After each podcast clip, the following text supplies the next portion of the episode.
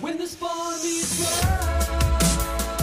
spawn meets world. When the spawn meets world. What up, bro? What up, bruh? And welcome to Bruh Meets World, What is bruh meets world? your Boy Meets World fan cast. Welcome to episode 30. I'm Ceej, And I'm your boy TC. and we have a guest today. Hey! Caroline, Miss Caroline. Would you How's like to- going, Cal- say hi to everyone. Hi, everybody. uh, Caroline is our uh, old friend from high school, uh, but it's actually really interesting. It, it's from high school, and then it's just kind of been a friendship outside of school because you moved away. What I love about Yeah. What I love about both of you guys is that I got to know you guys both way better after high school, almost exclusively through social media, and that's the beauty of the friendship I have with both of you. Yes. Well, like thinking back, you two like stand out more than I think anybody else from high school. Like the two most genuine people that made an impact on me as a person. That's fantastic. That's good. I, I take Because I thought, uh, hear that, were mom. I'm genuine. Now, Kara, you know, one thing we always like to ask our guests is, you know, what is your history with the show Boy Meets World? well, it I think developed me as a person more than any other show growing up. Um seeing like Cory and Topanga's love story is just how I based dating and crushes and standards of what I expected a guy to be like. Just how I think about love. no, that that, that was a great answer. Um, and how was high school for you? What are, what are your memories of high school in general? I, just like confusing. I feel like I didn't know who I was as a person, so I was constantly trying to be a million different people. And it's funny, TCU and I have talked about it, like the I'm Cool Club. I could not have felt less cool in high school. So the fact that you started that and we were in it together, I'm Oh like. I'm the What is- least what cool is- person. So yeah, need me and Caroline and a few other freshmen were in this group called the I'm Cool Club. and the I'm Cool Club was basically like we sat together at lunch, and then every now and then we'd go to the movies on like a weekend or something like that. And I don't know, I don't know. There was nothing else to the club really. It was just a bunch of like freshmen, sophomores who were just trying to like get through it together. You had an I'm Cool Club. I cannot believe that. Hashtag ICC. Ready for the tell me about it? Yeah, all right. So, Tell me about it. So right, tell me about it. Mr. Turner is explaining to the class why Shakespeare's Much Ado About Nothing is an amazing play, and the students say that love, sex, and slander just aren't as shocking now as they used to be back in Shakespeare's day, with tabloids and reality TV. So Turner pairs the students off into boy-girl groups to interview their friends and family about love and sex, which Feeney is hesitant about. Cory and Topanga are paired off and get plenty of interviews. But when editing turns into a late night, of course, things get a little bit messy. Um, uh, Caroline, initial First thoughts. this I was actually really excited about this episode because having two daughters, it was kind of things that I've already thought about is gossip and reputation and in today's world so much worse than it even would have been back then. But I found it really interesting. Yeah, no, I think it's. I, I love that you say that, especially like the having the daughters thing. I was really impressed with how they approached this and kind of how direct this episode is. It's like usually they're skirting around it, but like this one was just like a did you or did you not sleep with her? And I was like, oh wow, we're like just straight up going there. Yeah, and one of the big takeaways I took from this episode was the attention Cory got when people thought that he had sex. Mm-hmm. The mom, guys who used to beat me up are trying to take their picture with me. And there was the the one big thing about this episode that I'm sure we'll talk about in more detail is they're asking like Cory, did you sleep with Topanga? He doesn't say, Yeah, I slept with her. He says, I'm the man. Because to be a man means to have sex and to be promiscuous and all these things that are glorified for men are, but shamed within women. Which is also like one of the things you know how I feel about white boy logic. Like this is one of the things where Cory, the entire time he's speaking, is like trying to justify his angles, and he's all about technicalities during the conversation. You know what I mean? It's just Cory's just like, well, technically we did sleep together, or technically, you know, these things will just pass. And it's like this is Cory's way of justifying his actions that he knows are wrong, and it's just like even when you said when they're like, did you sleep with her or not? He goes, I'm the man, which is his way of saying I never said it. Uh, which is they just kind of leave that back door in there, and I just it was something I noticed.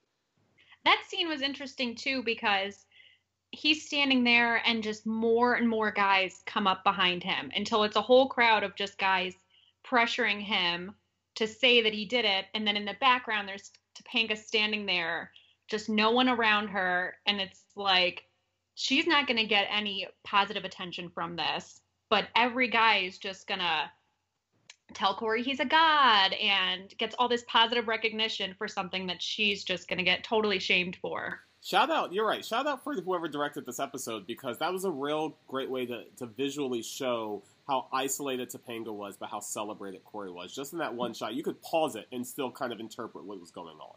Well, Yeah. not only that, but like if you really look at that scene, a, a few older guys start to look at Topanga. Like it's like uh, there's that group uh, of the circle, but like since she's off in the corner, there are all these guys who just start to look at her as they pass, and they're clearly older dudes, not in her grade. And you do understand that whoa, things have like shifted, and it's a really this is like a really big deal.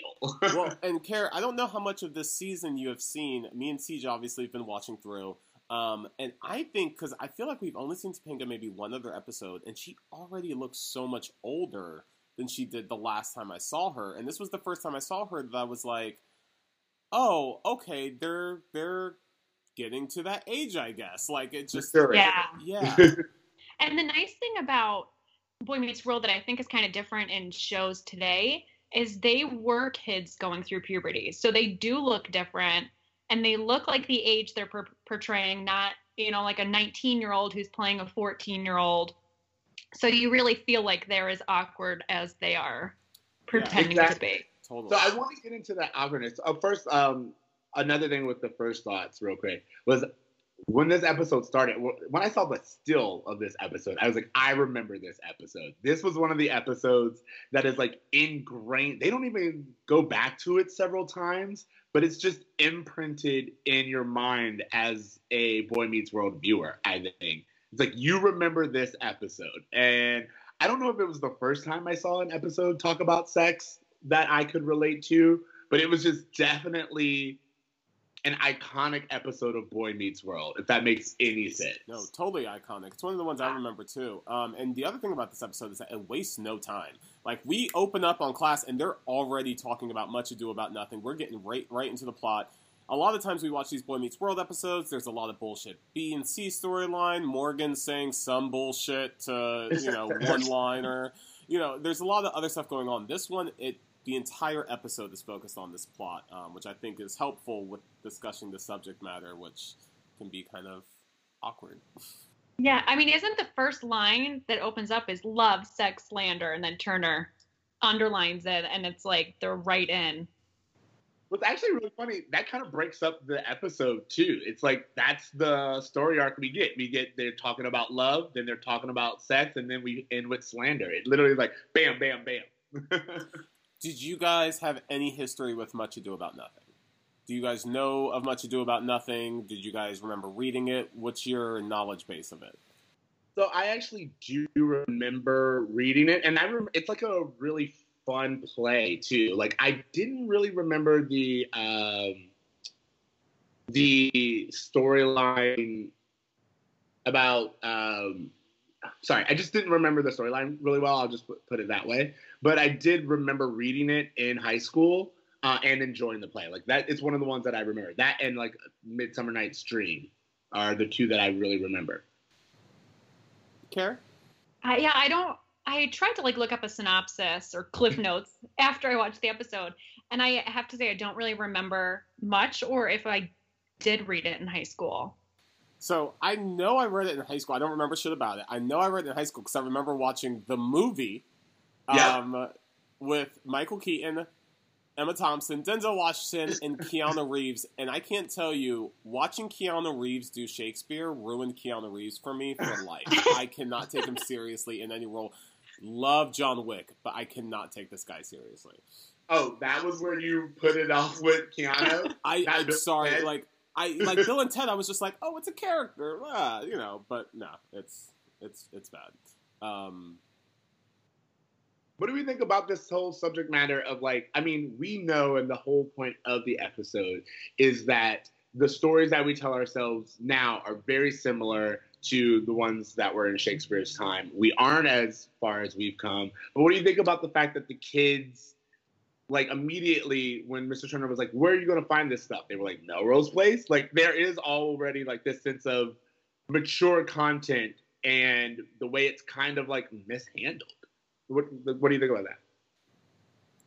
oh well, you know, I think that kids are constantly going to try to relate what they're reading to what's actually relevant in their lives. Like nowadays, I don't think that kids even pay attention to television at all, really. I think that like they probably are talking about like YouTube channels and celebrities and things like that. And but they're still it's the same stories. It's the same kind of recycled uh, you know, monomyths of, of love over and over and over again, just present it in all these different ways. And I think Turner does a great job of trying to illustrate that, like, hey, what we read years ago is the same thing. It's, he's the Lin-Manuel Miranda of the school. He's like, yo, we can make this relevant. Like, this isn't this isn't so old that it's impossible to understand. Yeah, I agree. And I think it was interesting to think about what kids today would relate to. I mean, they said Melrose Place, but I mean, would kids today think like Kim Kardashian and the sex tape or, you know, stuff like that? So I think history just keeps repeating itself. And It's now it's like really- there's like no innocence left. Well, so I disagree that there's no innocence left. I feel like there's always like innocence is there. It's just based on how you measure it. You know what I mean? Yeah. Um, because I think that children may be aware of more things now, but they still could be naive about what it means. Does I, that I make agree any with that. I Yeah. think the knowledge is there, but I think the responsibility of what to do and how to handle that knowledge still comes with age and wisdom. I think that you could do this exact same episode now if you did it with a group that was maybe three years younger, though, because of Caroline's point of us aging so fast. These conversations, initial conversations about sex, are happening much earlier than high school, I think. Yeah. And they would be using Snapchat. Yeah. But- And Yeah. that's the other thing is that these kids now can have these conversations completely alone in complete secrecy. Um, so I, I, you know, to this whole episode is kind of like Feeney and Turner. Like, is this appropriate for us to step in? Is this appropriate for us to talk about in the classroom? But I think, especially as technology's kind of evolved, and like I said, these conversations are happening in places like Snapchat. It's important to use the classroom and to use adults to kind of like have like the responsibility of talking about things openly.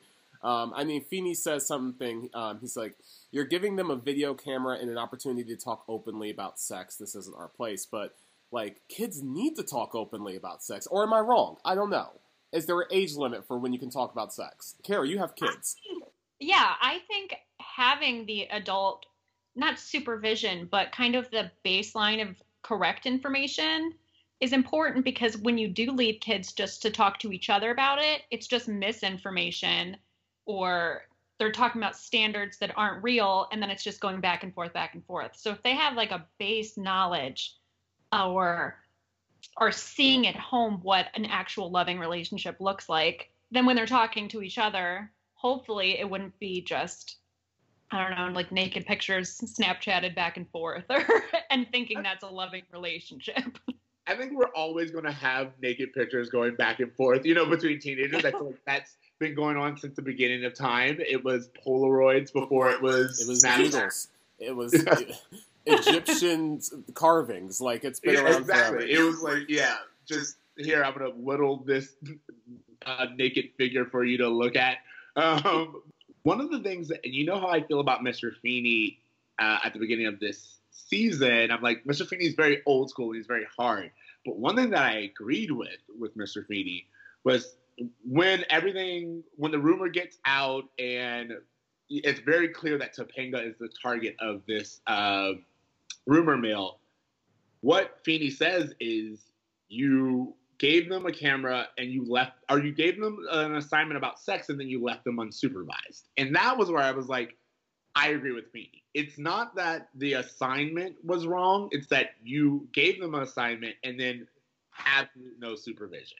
You know what I mean? Like there's no checking in process. There's no, um, all right, we're going to edit these together and I'll look over and see where you're going with this narrative. You were pretty much like a, this is your assignment, as if it was any other essay and not the sensitive information that really did need to be watched over. You know, while I while I don't agree that like Feeney really makes it seem like it's Turner's fault that this happened, and I really don't think that's the case. He gave them homework. They they're one they're the ones that fell asleep. It could have happened with any assignment. However, the fact that he shows that tape without previewing it first is a bad teacher move. Like you're telling me you're not even going to watch this before showing it to a group, bro? Are you serious? And it's not even his class. It seems like if you look at it, there are like people standing on the background. Like, was it just a free for all? Like, if you want to watch the tape of Cory and Topanga, Harley's in it. to- yeah. Yeah. Did they sell tickets? It's just the class is way more full than it should be. There are like adult characters and I assume other teachers in the classroom. You're right. Other kids are missing their classes to be a part Yeah. of what they think is going to be a public viewing of Cory penetrating Topanga. Yeah. yes, exactly. What is that about?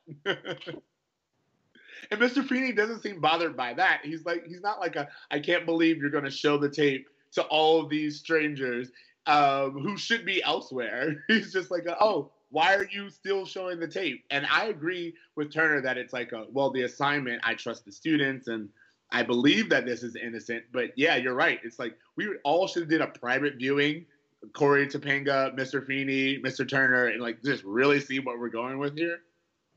Maybe some parents for legal reasons. Um, what did you guys think about um, some of the responses that were given for the interview, as far as the you know, Cory and Topanga are trying to put together this video of what people think of love, sex, and slander. Well, not really slander, mostly love and sex. Um, what did you think of some of the answers that were produced? Care? Um, Cory's parents were my favorite. The whole voting analogy is like the best. Sex is like voting. it's a privilege that you may choose to exercise when you're old enough. Go on. And you don't want to vote for somebody you haven't known for a really long time or have strong feelings for because you may be stuck with that person for quite a while. Yes, sex is like voting. You go behind a curtain, you do your thing, and then you get to do it again in four years. That's a great TV joke. It's a great Such TV an Alan show. joke. Yeah. Very, very much an Alan joke. And I even like a little callback later when like, uh, can I come wake you up? And she's like, for what? He's like, you know, to use your right as an American. Yeah. They do talk about getting it on a lot though. Like me and CG, I've noticed this. Like they, Alan and Amy have a pretty healthy sex life going on. I think. Well, yeah. What is it like? Last season they have another kid. Like they're That's clearly they're clearly still going at it. Stop. That's a very good point. I didn't even think about that. But yeah, they've been knocking boots for some time. So the fact that Amy got pregnant was, yeah, it was just a numbers game. Yeah. It's bound to happen. I was a little heartbroken myself because I was telling CJ how much I love uh, Harley, Frankie, and Joey. Frankie was not in this episode, but we do get to see Joey quite a bit. I wrote Joey's piece down, and I love Joey's piece. It's it's honestly, it's one of those things where it's like uh, wisdom from a fool. You know what I mean? It's just like it's so perfectly, it's such a perfect synopsis from like this unlikely source, and I loved it. Okay, sex is very beautiful, especially within the confines of a loving monogamous relationship, preferably marriage. And when he said that, like for me, like that was the one thing in the episode that took me out of it, and I was like, oh, this feels like a PSA. Like just Do you that. think so? because for him to say that, I was just like, I don't know. It just seemed like they were like, well, yeah, we're gonna do this episode about sex, but we're gonna make sure that all the characters don't say that they want to have sex a lot. Like no one ever talks about like the enjoyment part of sex. They either talk about love or they're like, hey, be careful with sex. That's it. Well, I don't know because I would disagree for several reasons. One, when I wrote this thing about Cory, which I loved, which is when Cory's talking to Mr. Turner. What's more important, love or, you know, the other thing? Love. Love is the most important thing in the world, Matthews, and love is the only thing that makes sex worth having. And then Cory's like, okay, so from that, to deduct what you just said, have you ever been in love? No, not yet. Have you ever had sex? Wait, what? And he's just like, according to what you just said, sex is only good if you're in love. And you just said that you I've never been in love. So, so facto. And I was like, good on Cory. well, also, I felt like in that moment, I was like, this is what Feeney was talking about. Kids asking teachers about their sex lives. This does not need to, this needs to get reined in.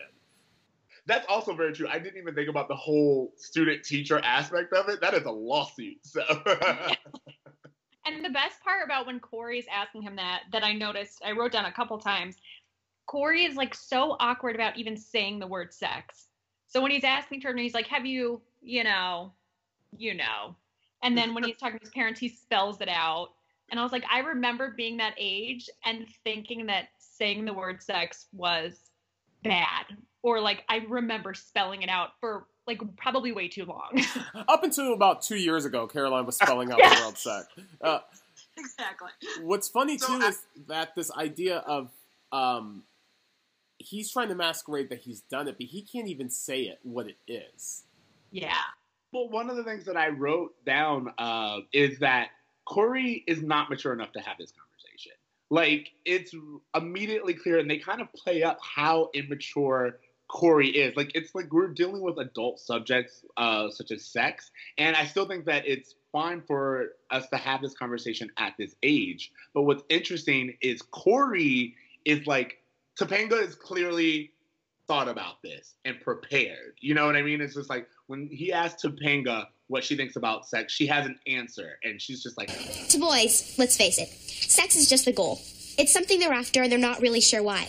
I think sex is part of a special kind of love that you feel for a very special person. and Cory is like doing Zoom cams and running around the hall, and you're like, this dude is not mature enough to like even stay focused on the subject, let alone participate in sex of any kind. But can we talk for a second about Topanga's answer? Because I thought, all right, Topanga comes in, she's looking great. Her hair is so great in this episode. Um, and she gives this really like to the point, concise answer of, you know, I think sex. It, well, she says uh, to to boys, sex is just a goal. It's something they're after, and they're not really sure why. And I was like, oh, okay, we're really getting into this shit now because that was so such a perceptive thing for a ch- like a, a teenage girl to, to come to the conclusion of. I thought. Um, Yeah. Yeah, in regard to the pursuit. Because I immediately thought, to me, I was like, oh, her parents have sat down with her and had this conversation. And you know what? look, When I heard her say that too, I thought the same thing. And having daughters, I'm like, they probably did sit her down. Like Grace, I mean, like not the same thing, but Grace has been like pushed down by a boy at the playground before. So even at three, we're having the talk like boys are different than girls. Boys do things different than girls. They think differently than girls. Because to her, it was so confusing. Like, why would a boy push me down? She would never go push a kid down. So I think as a parent of girls, uh, Topanga's parents probably did talk to her about it and explain like this is boys are gonna want to do this. They don't even know why. Here's how it is. Kara, do you And- remember? I, I'm sorry. Go ahead, Steve. I was just gonna say, as much as I love the Matthews, I don't think they've ever set them down to have like a conversation. You know, like we talked about the talk. Oh, before I, Alan's had the talk, but the Alan's talk is just like Yeah, uh, but that's what I'm saying. like the Alan talk. I don't think we've had the because we did this with Eric. We had this conversation with Eric uh, when the girl was in his room about like women are people and you know you need to treat them as such. But I just don't feel like we sat down and had the conversation the way that Topanga's parents clearly had with her, which is like not just that you're going to want to have sex, but like the motivations of other people and society pressures and um, how sex is a goal that you're going to want and not even really know why. Like I think that Topanga put it perfectly, which is like it's this goal that guys want and they don't even really know why. And I feel like that could be circumvented if more parents just were like, no, you're going to want to have that thing and you don't even know why. It's just an urge and I don't know. I don't have kids, but I feel like that's part of a conversation that you should have. Yeah. Caroline, question for you. Do you remember being 13 and 14 and what were your thoughts at sex? Like you're getting into high school, you're you're hearing that some people are doing it, maybe you're maybe you hear it, maybe you don't. What is that whole mind like your emotional thought process going into high school with sex? I feel like it was just very confusing. Like, wanted to do it, didn't know why, but also I didn't really want to. But I would. Do you? I mean, I was in a kind of long-term relationship, I guess, for a 14-year-old back then, and it was like this pressure that we're getting to that point. But then now looking back, I'm like, that's young as fuck. Like, I should not have been thinking about that, let alone like, well, that's bound to happen soon. So I feel like it was just like my parents probably should have had a talk with me. Yeah, because I do feel, I mean, uh, and I feel this in all relationships, but people just like, well, you know, we've been together for so long now, so now it's time for this. And I feel Yeah. like in high school, that's always trying to, that's always being used to try to pressure someone into a sexual situation. yes, I agree. Actually And I what think you just sometimes it's like outside people, like looking at your relationship, like, well, they probably are, or maybe they should, or I heard they have. So you're kind of like, well, people think we have, we might as well do it. Well, I think it's really interesting that you brought up TC that that continues in all stages of life. Like it, it's in high school, it's sex, but then you get older and it's getting married or having kids. It's just like there's always this idea of well, everyone else kind of thinks we should be doing it at this point in time. Or And we're at that age where it's time that we do this now. And Yeah. I mean, like I said, that could be said about marriage or sex or, or our kids or whatever. Like it's just we're at that age and that that social expectation of what it means to be 16 in high school. Well, you're a boy in 16 and you haven't had sex yet. You're probably not very cool. Like that's just some bullshit like old Porky's movie that some kid saw that influenced his mind that perpetuated this myth. What do we think about the whole argument of of the weight of love? And I think it's important. Of course, you mentioned it, where uh, this is an ABC family show. This is the '90s.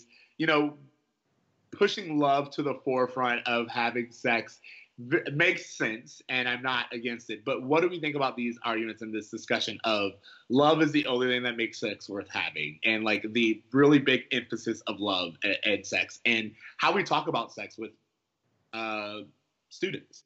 It's funny. I think they were so worried about trying to romanticize sex that I think Boy Meets World inadvertently romanticized love to a point where I'm getting to the age where I feel like it wasn't completely responsible. Because, like Caroline kind of mentioned, like my whole views and thoughts of love were, sorry to say, shaped by this show. And maybe that's just a, a slight on me for allowing that to happen. but it- there is just this whole thing throughout the entire series of just like there is nothing more important than love, and love is for like Cory and Topanga, their whole epic romance as it shapes out throughout the years. Um, it makes you to the point where it's like, well, if you're a Cory that doesn't have a Topanga, or if you're a Topanga that doesn't have a Cory, then what are you? And that like that whole like, well, I don't have this, so clearly I don't have the greatest thing there is to have because I don't have a partner or a traditional relationship. Um, so yeah, I do. I do think there's some merit to like love and sex being joined together. Although you know, people might agree with me that sometimes sex is better without love. But I think the more dangerous idea is this whole idea that without love you are nothing. Because I think it creates a lot of social pressure for people to rush into relationships that maybe aren't true loves. I don't know. I agree. Yeah, I think I let it get too deep at that age of what the whole like I need a Cory, I need to find my Cory. I'm not in love, then something is wrong, and just wanting that relationship so badly. Yeah, to this day, I know several people who like a Cory and Topanga type relationship is like the epitome of gold. It's like you you do you expect all of those things. And what's even crazy for me is it doesn't even stop at Cory and Topanga. Most of my friendships have been built around this show and like wanting to find a Sean. You know what I mean? And so like and and I'm being very serious about this. Me and my best friend, like I, I the other day was his birthday, and I was like the Sean to my Cory. And when I date someone, I expect someone to understand respect the friendship, that closeness, the same way Topanga does. You know, it's like a that may not be accurate, but because that's what I've always had, I was like, oh, I found this. So I should be able to find someone who's just as accepting and just as like okay with all that goes on because I've seen it on TV, so I know that it works. So let me ask you guys the question about sex without love. Do you feel like there's a place for it? Do you feel like it should be talked about? At least have a discussion about um, when talking about responsible sex. Absolutely.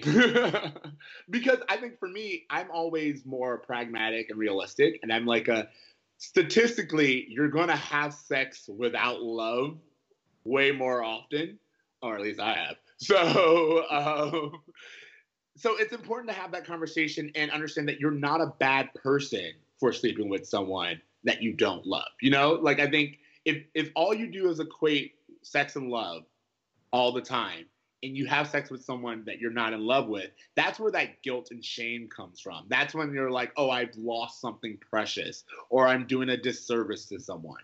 And that's just not true. It's like a you can have sex with someone and not love them. You can love someone and they're not required to have sex with you. You know, it's like I think when you join the two, that's when you get into this very dangerous place uh, that a lot of violence and misunderstanding and rumors and slander and all these other things come from. It comes from this place of people being like, love and sex go together. And if I love you, then I should be having sex with you. Or if I've had sex with you, then it must be because I love you.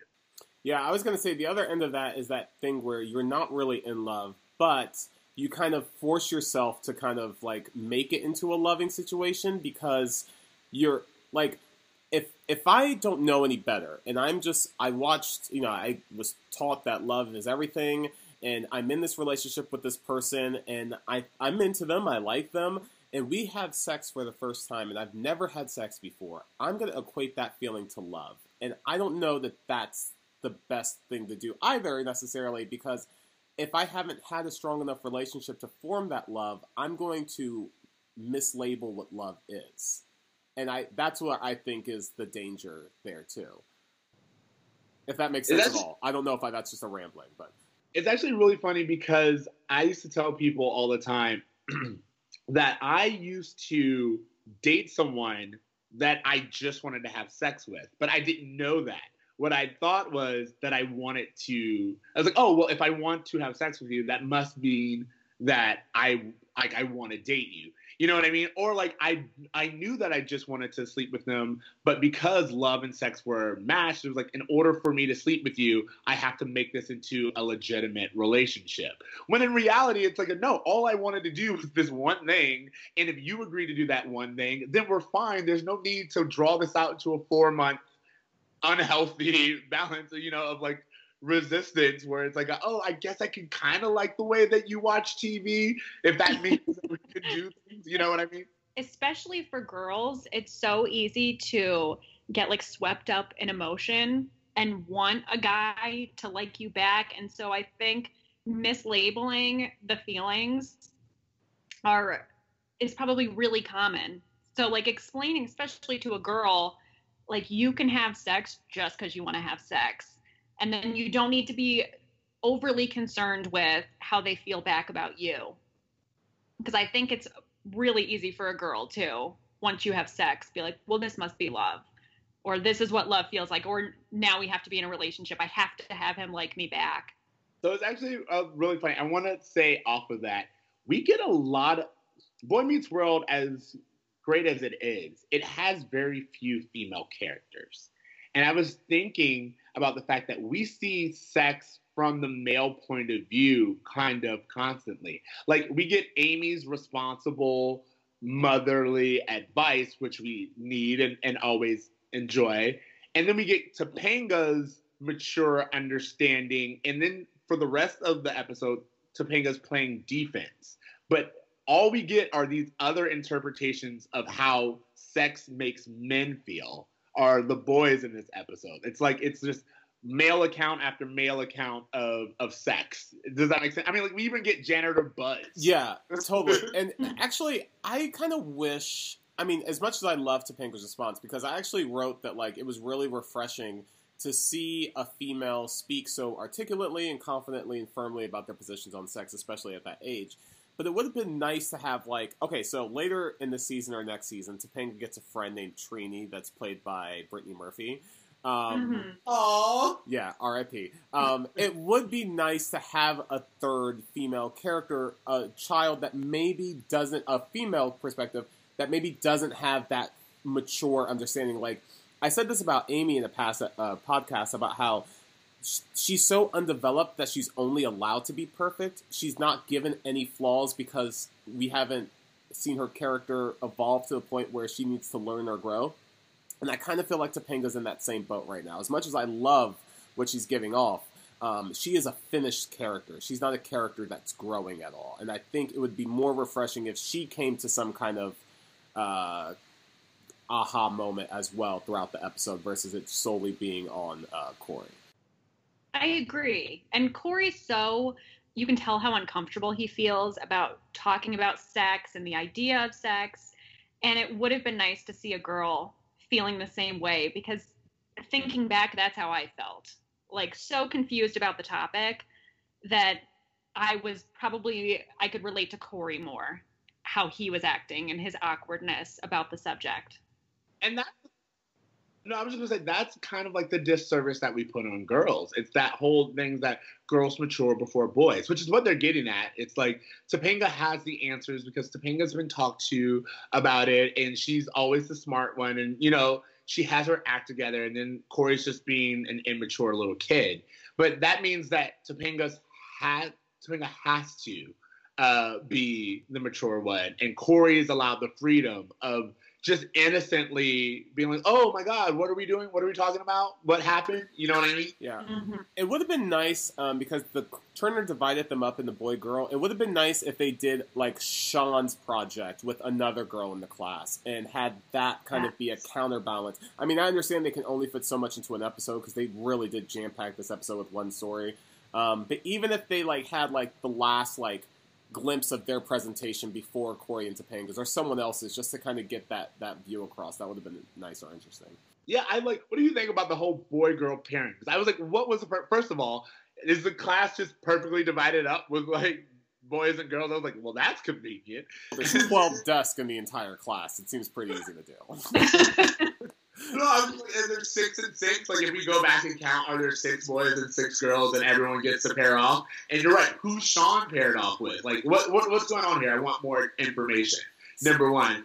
And then um, number two was like I would have actually liked to see the assignment, considering how close Cory and Shawn are. Like, what if he didn't say boy girl? Like, what what kind of project would we have gotten from a Cory and Shawn production? You know what I mean? Well, I think you know what I think. Turner did it in a way so that men and women can begin to try to understand each other. Because I feel if Cory and Shawn had done that project together, it would have been two bros just kind of backing each other up. It would have it w- there would have been like this much about sex, and the rest of it would have been some action movie that they created in the halls of John Adams High. Like the the, mat- the the emotional maturity, I don't think was there for them to kind of get to a point where Cory would have learned anything. And I'll use Shawn's quote as an example, which I kind of want to talk to you guys about. Shawn says in their video, Love is really great. And it's even better if you love someone who likes you better than you like her, because, and she'll pay for stuff. And if she's paying, love is way cool. guys, I don't even know how to respond to that. I, but also that's perfectly Shawn, is it not? It is. It well again. We've also leaned more into Shawn's class this season. You know, Well, uh, yeah, he, his well he, his uncle was in the documentary where he was blurred out and his voice was changed. Exactly. That's what I'm saying. It's like it's very clear what they're the picture they're painting about Shawn. So the idea that Shawn would s- hear secondary uh, that if her paying for everything is the way to go about it, it makes it even better. Uh, is a very interesting note.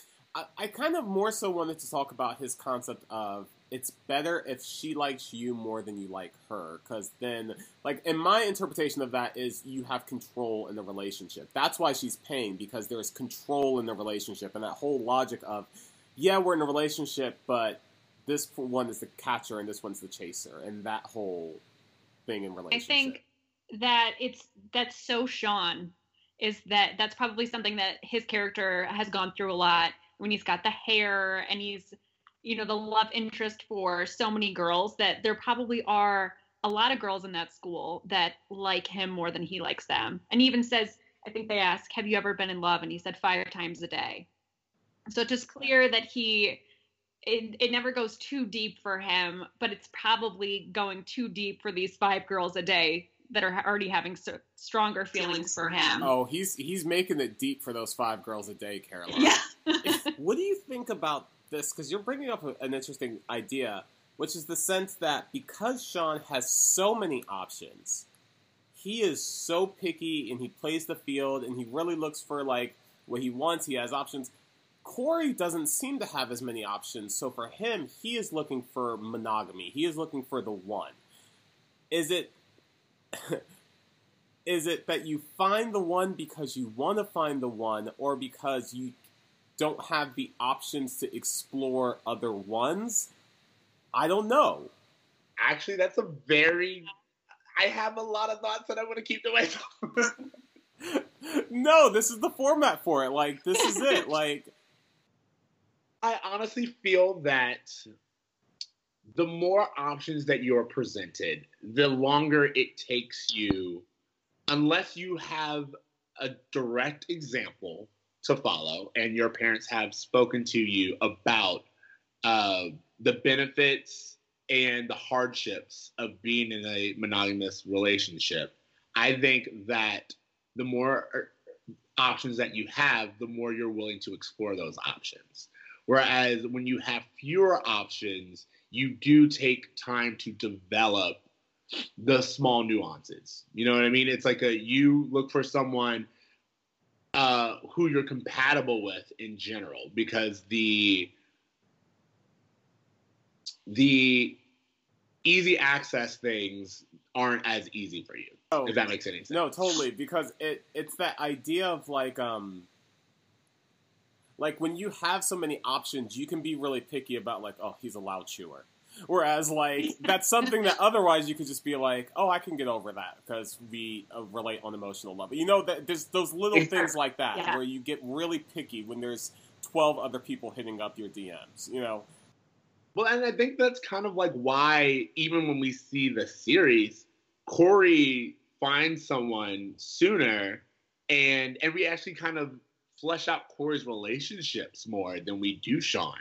And you know, even by the end of the series, Shawn is single. You know what I mean? It's one of those things where it's like Shawn was so used to like just having options and being able to, you know, I drop one, another one will come along. That's kind of like Shawn's mentality when it comes to dating and girls. Is he's just kind of like, oh, you know, something else will come if if I lose this. He doesn't really invest in anything the way that Cory does, except with Cory. And except with Cory, that's what he invests in. He invests in Cory. the true love story of the whole series. It really is. Like I could, like Cory and Shawn's relationship. I think is even better than Cory and Topanga's relationship in a lot of Oh, ways. it- because as we pointed out, I think there are a lot of unhealthy things about Cory and Topanga's relationship that will come to light as we kind of go on. But Shawn and Cory, I don't know. They kind of always kept it pretty 100 with each other. Again, that's what the the whole bromance came from. It's just like there's this brotherly romantic story arc between the two of them uh, that is platonic. You know, it's like it's at its core, it's platonic, but it's just as much of a love story. It's just as much of a there's conflict, there's uh, hurdles, but there's true intimacy and uh, trust. So I have a question for for the group. Um, Cory opens up, and I agree. I'm, I'm sorry. I totally agree with you, CJ. Um, at the end of this, Cory opens up and he gives a public apology, and I wanted to know: Does a public apology make up for acts of indiscretion in general? Because in our kind of new Me Too movement, that we're in, things get a little dicey, and sometimes a public apology just doesn't cut it. In other ways, you could be like a public official, give an apology, and it goes away. What I mean, does does an apology really m- mean all is forgiven and forgotten? I guess is what I want to know. In regards to like acts of indiscretion, and maybe I'm making this too big, but I, I just I thought that was just a really interesting concept of like a public apology makes up for this. And I've seen so many public apologies, especially from, oh, hey, we just spilled oil into the Gulf. We're sorry. Like that thing of just like, well, mm-hmm. no, sometimes sorry doesn't really matter. I mean, in this circumstance, I thought Cory handled it really well. But in general, I've seen a lot of like, especially in '90s television, you'll see like Saved by the Bell, where Zack's like, you know what, guys, I can't do this. Hey, pep rally, I want to apologize to these three people. You know nothing about the situation. like, there's so many public apologies that happen, and I just, I don't know. I just thought that was really. interesting. I thought it was good too because it's like his intentions were really pure. So he he didn't just say I'm really sorry, I shouldn't have said it. He kind of like went into people thought something happened and it didn't and then after the tape he looks at Topanga and he said friends. So it's like he did it because he values their, her friendship. So I think as opposed to just kind of yeah, I'm sorry, but I'm mostly sorry I got caught. It's he was making that apology because not have and he was wearing the same thing that he was wearing when she left. So when I noticed that, I was like, she left, and he was like, I did not "Damn, notice I that." This. even like at the end when Shawn's kind of like, "Oh, you're doing this because you like her." He's like, "No, I'm doing this because she's my friend." And I realized that I I almost ruined my friendship. You know, I think one of the things with Cory we've seen a lot is Cory feels like I have no social clout, so it's okay if Shawn doesn't get invited to a party or if Topanga's reputation gets smudged for me to get a little bit because I have nothing. And you guys will be fine because you guys have stuff and you can you can stand to lose a little bit of cred, but I have nothing. And Cory, like he Yeah. allows That's a really friends- selfish way to. That's yeah, a really selfish trait of his. Yeah, that's how Cory interprets things. Like for example, when Topanga's like, uh, "I want my name back," his response is, you know, some people would say Topanga's not that great of a name to begin with, and you're like, uh, see, he he's defending himself, and he's just like, uh, "Oh, it's completely fine because you'll be okay." But when she came back and she was like, "I used to think you were a good person." and now I don't even know if you're that anymore. He realized that the one thing that he doesn't know much about where he stands, but he does see himself as a good person. And if he loses that, then he really doesn't have anything. You know what I mean? Yeah. When she says, I don't like you to him, who was that powerful? Like, it's something that's so, like, um, I don't like you. Like, it's, I, I don't know. I wouldn't even think to say that to someone like that, but the way she does it, like, you could tell, like, it really stops Cory in his tracks. Yeah. I think it like that hit him deep. That not only like am I mad at you right now, like I don't like you. Yeah. It's just like such a strong way to put it that I think that's what really made him step back from the situation and assess what he was doing. And hats off to Danielle Fishel because Fishel because she sells that line. Like when she says it, she, God, man, she you. It's like you don't want Topanga not to like you, of anyone. Very much so. I think um, one of the things that I wanted to say about the confession at the end is there's. Uh, I realized that for Cory to come and say this with Harley in the class, with all like a, a, a large part of the school, Mr. Feeney, Mr. Turner, and be like, hey, they think something happened, but nothing happened uh, because nothing's ever happened with me. I had no experience in that. Cory is publicly shaming himself by being like, I am a virgin. You know, and we've kind of proven that, at least in this world at this time, being a virgin for a boy, a teenage boy, it's the is worst like, thing you could be. You might as well have the plague. Exactly. but again, it's kind of terrible because it's not equivalent. A boy being like, "Hey, I haven't had sex," is not the same thing as a girl's reputation being dragged through the mud. But our society treats them the same, and it's like for Cory to be like, "Hey, I'm a virgin," everyone's like, "Oh wow, you've leveled the playing field now. Topanga and you are equal because even though you just ruined her reputation and made the entire school think that she put out." You admitted that you're still a virgin. There's could be nothing worse than that. So I guess you guys are even. Yeah. Did either of you feel like, oh, I I want to hide the fact I'm a virgin, or I feel ashamed of being a virgin? kind of. I felt ashamed not being a virgin. I remember that. I think it was senior year. I was like, well, I feel so awkward because we remember we had like that very religious friend group, and everyone was kind of like wholesome, appearing at least. And I was, I remember going to read and being like, well, I feel so out of place that like I'm the only non-virgin kind of like anti-religious person here. And Reed looked at me and was like, "Nah, son. Like it's like a it's that that's not the case." But I just remember feeling that way. Like I felt like, "Oh my god, I feel so bad as that I'm not a virgin and everyone else here is like pure and, and still innocent." Huh. And little did I know. Kara, did you have that at all?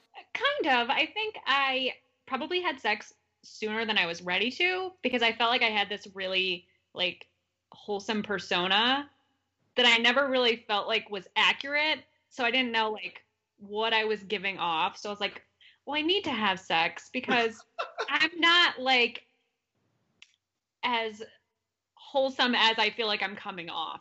And then a- afterwards, I was like, well, shit, we do have all these really religious friends. I'm going to like Bible study with them, even though I'm not Baptist. Like, I don't know why I'm there. And secretly, like, I'm having sex on after I leave there. So it was like a very weird time. I think that that's something that we should definitely explore as well. Like this idea of everyone's having sex and like again, like Cory imme- immediately is a god, and it's like everyone's just like, oh, you've done the. I mean. And it's like, what's that whole hype about? There are kids who are way older than Cory who are like looking to Cory. And you're like, I mean, not saying that, you know, age has anything to do with when you lose your virginity, but I'm just saying it's this idea of you're telling me no one in that group is having sex. It's just like, no, it's definitely this perception that everyone wants to put off. It's just like Cory's done, Cory and Topanga have broken the seal and they're the first couple to have sex in the entire school. And you're like, nah. well, one thing I will give the episode credit for is that while they do kind of say that, like, hey, you should have sex when you're in love, and that's kind of the main message that they're trying to give off, they never once villainize sex in and of itself, which I actually think is a pretty forward way to discuss sex with children, because as we know from our like respect programs and different things that we like abstinence tr- like stuff that we had in our school that we experienced um, that's not always the case. So to have like school at least john adams is having like an open discussion about hey sex has a time and place. It's not all terrible. You just need to be it's not on responsible. property. yeah. You just need to be careful and responsible with it. I felt like that was a really mature way to have that conversation. What I thought was interesting too is when they're all telling Cory that he's a god, it's like all of the boys seem to think that everyone was doing it, so they should too. And then once it comes out that Cory did it, all the guys are swarming around him, telling him he's a god because he's like the first one. So it's like none of them are having sex. no They all just want to be. yeah that's And a great point It's like it's like this thing, like Topanga said, that they are. It's a goal that they all want to reach. They don't even know why. None of them have. And then Cory's suddenly a god when they think that he's done it. Okay, so we just did uh, our conversation about the episode. Do you guys have your bruh moments? It's that moment of when Cory says, uh, "Just because some guy says something about a girl doesn't mean uh, the girl wants to kill herself over it?" Question mark. Um, to me, that just seemed like the most like like I literally stopped and I was like, "Bruh!" Like I paused it and said that to myself. So I thought that would be something to bring up here, just because of where internet trolling and bullying is going. Um, and just bullying in general. Something that was never discussed when we were kids. Like, and the the social push for bullying has taken on a whole new life in this new generation that we never had when we were kids. Bullying was like this expected rite of passage that was kind of taught to us, like almost like uh, hazing. Um, I remember kids openly getting bullied in school, and teachers just kind of like, "Oh, that's high school, that's kids." Whereas now there just seems to be a much more mature take on it. So that was my bruh moment. Um, we kind of talked about it a couple times, but Topanga saying that set to boy sex as a goal and they're after it and not really sure why. That just hit me so deep. And I was like, that I feel like perfectly explains boys at that age and even men into adulthood. Just like it part, you know, guys have to be responsible, but part of it is just I feel like instinctual.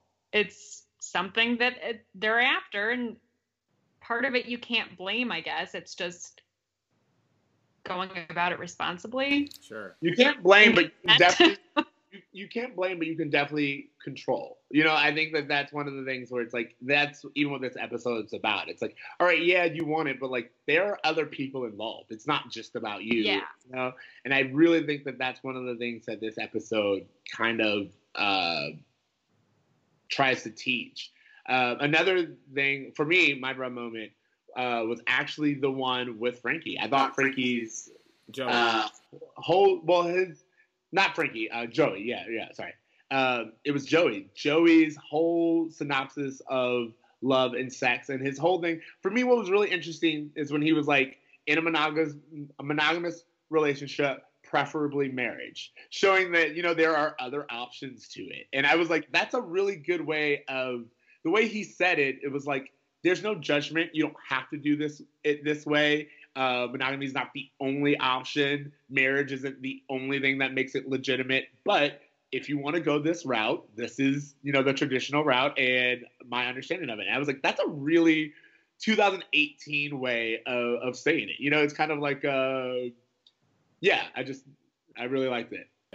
Totally. All right, and then what do we? I mean, we've kind of talked uh, and, and long about it, but the collective Feeney taught me. Like, what do you think is the the takeaway, or what did you learn the most from this episode? I will say that I think um, for me, the biggest takeaway is not only like just putting sex aside, just realizing the importance of reputation, realizing, um, you know, these things, the, these actions that you do, these words that you say can sometimes have a life long after you've said or done them. So, all the more reason to be cautious and to be a little bit uh, more respectful of people. Um, I, I mean, there's a lot of big lessons in this episode, a lot of big learns, but I just thought that was a, a really um, interesting one. Yeah, and kind of piggybacking off that, I think like the difference between men and women stood out a lot, and the difference between like Cory said it, so it must be true, but Topanga denying it must not be true.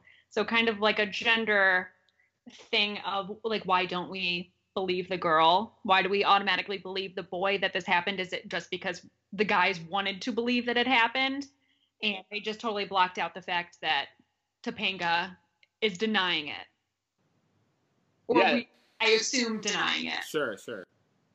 That's actually like a, a really amazing. I really like that. Uh, for me, um, I actually it is Feeney for the, for the first time. I kind of mentioned this earlier, but Feeney's whole thing is like you gave them a sexual assignment and you didn't watch them. It's like a that for me was kind of one of the things where it's like a, it's not that you can't have these discussions about sex or that students shouldn't uh, have their own understanding. It's like a, they still need guidance. You know, they still need. They're still young. They're still impressionable. These things, misunderstandings still happen. So it is the adult's responsibility to not only let them have these conversations openly and in non-traditional ways, but still supervised and still with a, an eye on those nuances that we talked about that they may not understand.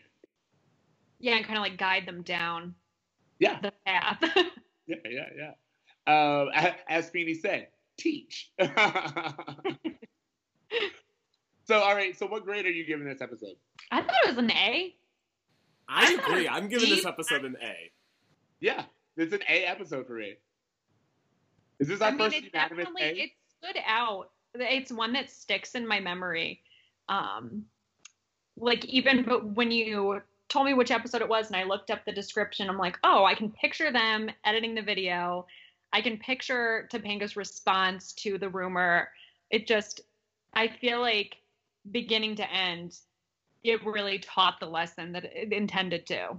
This is cream of the crop Boy Meets World. This is best of the best Boy Meets World. I know this because me and Ceej have seen episodes where like, wow, this episode would have been perfect, but but like as much as we're kind of like like in 2020 hindsight, you know, it's 2018, we're looking back at it and we're like, oh, they could have done this this a little differently. Overall, the episode is great. It's solid writing, it's acted well throughout, it's directed well. Um, and just as far as just Boy Meets World episodes go, like Caroline said, it's memorable, but it's just a a, a great story from beginning to end. Well done. So I a I you know what I'm giving it an A plus.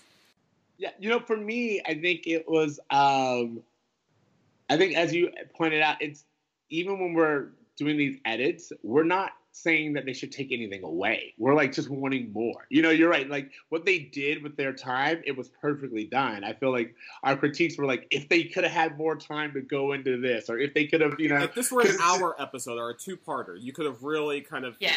yeah. Exactly. I mean, and like, of course, it's easy to say because if we would have gotten a two-parter, we most likely would have gotten like a, a stupid B plot that makes no sense.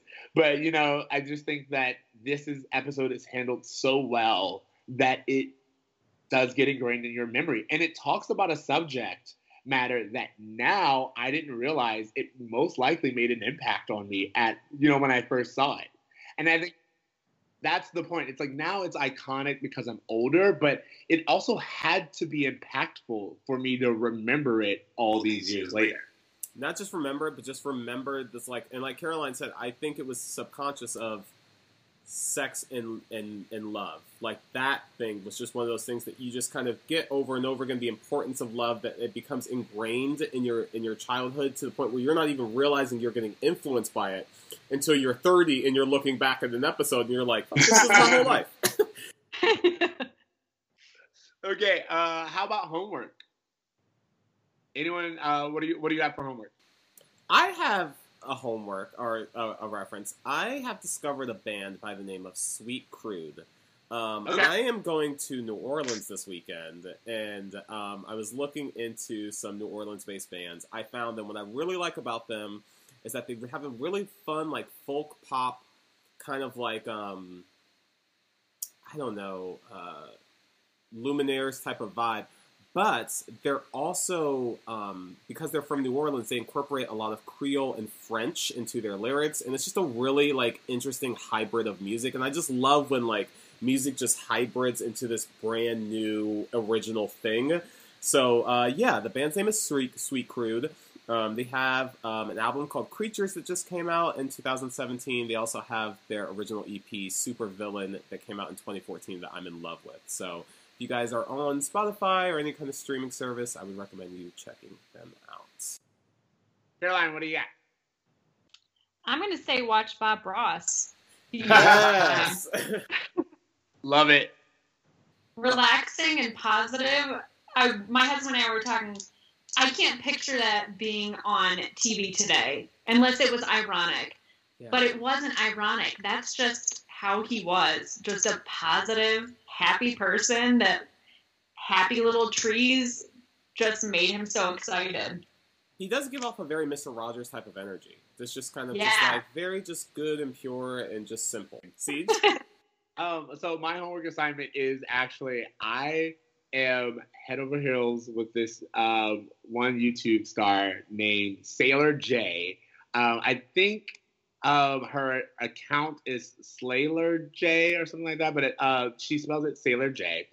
And she does all of these little. She does makeup tutorials, but she does them in like a very unconventional way, um, and they're just hilarious. I absolutely love her, and she's very, very um, out, I don't want to say outspoken, but she's very vocal about issues when she doesn't have to be. She realized that she had this platform and she started using it in different ways. Um, and she's very progressive in her speak. Um, and she's hilarious. That's more than anything. Besides her being really good at comedy and really vocal and really approaching subject matters in a great way for YouTube generation, she's just funny. She has comedic timing. She she edits her own videos, and you're just like a you can tell that this girl is talented. So if you ever get a chance, I'm gonna put the link to one of her videos in our uh, description. But yeah, it is absolutely fantastic. Do yourself a favor, check out Sailor J. Okay, so wrapping it up. Um, Before we close out, I do just want to thank Caroline again for coming on as a guest. We really enjoy having you. We really enjoy getting a third person, especially a female perspective on these episodes. Um, and so it's just always good talking to you. Thank you guys for asking me. I was so excited because I, when you guys came out with this podcast, I was obsessed with the idea immediately. So I'm so excited that you asked me to be a part of it. Yay! I was gonna say, um, where where can our listeners find you? Where where where do you Um, want to? so my I do art and photography and graphic design, and my Instagram handle is um, at o underscore so graceful.